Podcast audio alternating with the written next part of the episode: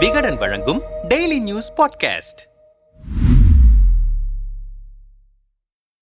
இருநூறு நாட்களை கடந்த ரஷ்ய உக்ரைன் போர் என்ன நடக்கிறது அங்கே? செப்டம்பர் பதினோராம் தேதியோடு இருநூறு நாட்களை கடந்திருக்கிறது ரஷ்யா உக்ரைன் போர். ஏழு மாதங்களுக்கு மேலாக இரு நாடுகளும் மோதிக்கொள்ளும் இந்த போரில் இதுவரை எவ்வித சமரசமும் ஏற்படவில்லை. இந்நிலையில் ரஷ்யாவுக்கு எதிராக சில அதிரடிகளை மேற்கொண்டிருக்கிறது உக்ரைன் ராணுவம். இதனால் உக்ரைனின் சில முக்கிய நகரங்களில் இருந்து ரஷ்ய படைகள் பின்வாங்கி இருக்கின்றன. என்ன நடந்து கொண்டிருக்கிறது அங்கே? தப்பியோடிய ரஷ்ய வீரர்கள். கிழக்கு உக்ரைனில் உள்ள பெரும்பாலான பகுதிகளை தங்களது கட்டுப்பாட்டில் வைத்திருந்தது ரஷ்ய ராணுவம். குறிப்பாக ரஷ்யாவை ஆதரிக்கும் மக்கள் அதிகம் வாழும் டொனஸ்கோ மாகாணத்தை தனது முழு கட்டுப்பாட்டில் வைத்திருந்தது. தற்போது அந்த மாகாணத்தில் உள்ள இசியாம் என்ற நகரை தங்கள் வசம் கொண்டு வந்திருக்கிறது உக்ரைன். இந்த நகரில் உள்ள கிடங்கில்தான் பெருமளவு ஆயுதங்களை வைத்திருந்தது ரஷ்யா. தங்களது ராணுவ மையமாக விளங்கிய இசியாம் மீண்டும் உக்ரைன் கைக்கு சென்றிருப்பது ரஷ்யாவுக்கு பின்னடைவை ஏற்படுத்தி இருக்கிறது. மேலும் அதே டொனஸ்க் மாகாணத்தில் உள்ள பால்கியா என்ற முக்கிய நகரத்தையும் உக்ரைன் ராணுவம் மீட்டெடுத்திருக்கிறது. அதேபோல் கார்கிவ் மாகாணத்தில் உள்ள குப்பியானஸ் நகரையும் மீட்டெடுத்து அங்கு தங்கள் நாட்டுக்கொடியை ஏற்றிருக்கின்றனர் உக்ரைன் ராணுவத்தினர். சுமார் இருபத்தி ஏழாயிரம் பேர் வசிக்கும் குப்பியானஸ் நகரத்தை மீட்டெடுத்ததை பெரும் வெற்றியாக பார்க்கிறது உக்ரைன். உக்ரைனில் உள்ள ரஷ்ய வீரர்களுக்கு தேவையான பொருட்களை விநியோகம் செய்யும் இடமாக இருந்தது குப்பியானாஸ் என்பது குறிப்பிடத்தக்கது. கடந்த சனிக்கிழமை அன்று உக்ரைன் அதிபர் ஜெலோன்ஸ்கி வெளியிட்ட காணொலியில் செப்டம்பர் மாதத்தில் மேற்கொண்ட புதுப்பிக்கப்பட்ட ராணுவ நடவடிக்கைகள் மூலம் ரஷ்யா வசம் இருந்த இரண்டாயிரம் சதுர கிலோமீட்டர் பகுதியை மீட்டெடுத்து விட்டோம் என்று குறிப்பிட்டிருந்தார். ரஷ்ய பாதுகாப்புத்துறை அமைச்சகம் வீரர்களை மறு ஒருங்கிணைப்பு செய்வதற்காக இசியாம் பாலகியா பகுதியில் இருந்து படைகளை திரும்ப பெற்றிருக்கிறோம் என்று தகவல் வெளியிட்டிருக்கிறது. ஆனால் ரஷ்ய வீரர்கள் ஆயுதங்களை அங்கிருக்கும் கிடங்கிலேயே விட்டு சென்றிருப்பதால் அவர்கள் விரட்டியடிக்கப்பட்டிருப்பதாகவே தெரிகிறது. ஆயுதங்களை கிடங்கிலேயே போட்டுவிட்டு உக்ரைன் படைகளிடமிருந்து தப்பியோடி விட்டனர் ரஷ்ய வீரர்கள் என்பது போன்ற செய்திகளையும் காண முடிகிறது. இந்த போர் தொடங்கியதில் இருந்து இரண்டு முக்கிய நகரங்களில் இருந்து தங்களது படைகளை திரும்ப பெற்றிருப்பதாக ரஷ்யாவை அறிவித்திருப்பது இதுதான் முதன்முறை. அடுத்த கட்ட நடவடிக்கைகள் எப்படி இருக்கும்? உக்ரைன் வெளியுறவுத்துறை அமைச்சர் டிமிட்ரோ மேற்கத்திய நாடுகள் வழங்கிய ஆயுதங்களின் உதவியோடு உக்ரைன் ராணுவ வீரர்களால் ரஷ்யாவை வீழ்த்த முடியும் என்பதை தான் சமீபத்திய நிகழ்வுகள் காட்டுகின்றன என்று ரஷ்யாவின் பின்வாங்கல் குறித்து தெரிவித்திருக்கிறார். ரஷ்யா ஆக்கிரமித்த பகுதிகளை மீட்டெடுத்து தங்களது வலிமையை காட்டியிருக்கிறது உக்ரைன். இந்த மீட்டெடுப்பு சம்பவங்களை முன்வைத்து ரஷ்யாவை எதிரியாக கருதும் மேற்கத்திய நாடுகளிடம் அதிக அளவில் ராணுவ உதவிகளை உக்ரைன் கோரும் வாய்ப்புகள் இருக்கின்றன என்கிறார்கள் சர்வதேச அரசியல் நோக்கர்கள். மேலும் மூன்று முக்கிய நகரங்களை ரஷ்யாவிடமிருந்து மீட்டெடுத்திருப்பதை உக்ரைன் பெரும் வெற்றியாக கொண்டாடி வருகிறது. இதன் மூலம் உலக அரங்கில் தங்களுக்கு சரிவு ஏற்பட்டு விட்டதாக ரஷ்யா எண்ணக்கூடும். எனவே இதற்கு பதிலடி கொடுக்கும் வகையில் உக்ரைனில் மிகப்பெரிய தாக்குதல்களை அடுத்த சில நாட்களில் ரஷ்யா நடத்த வாய்ப்பிருக்கிறது என்றும் சொல்லப்படுகிறது.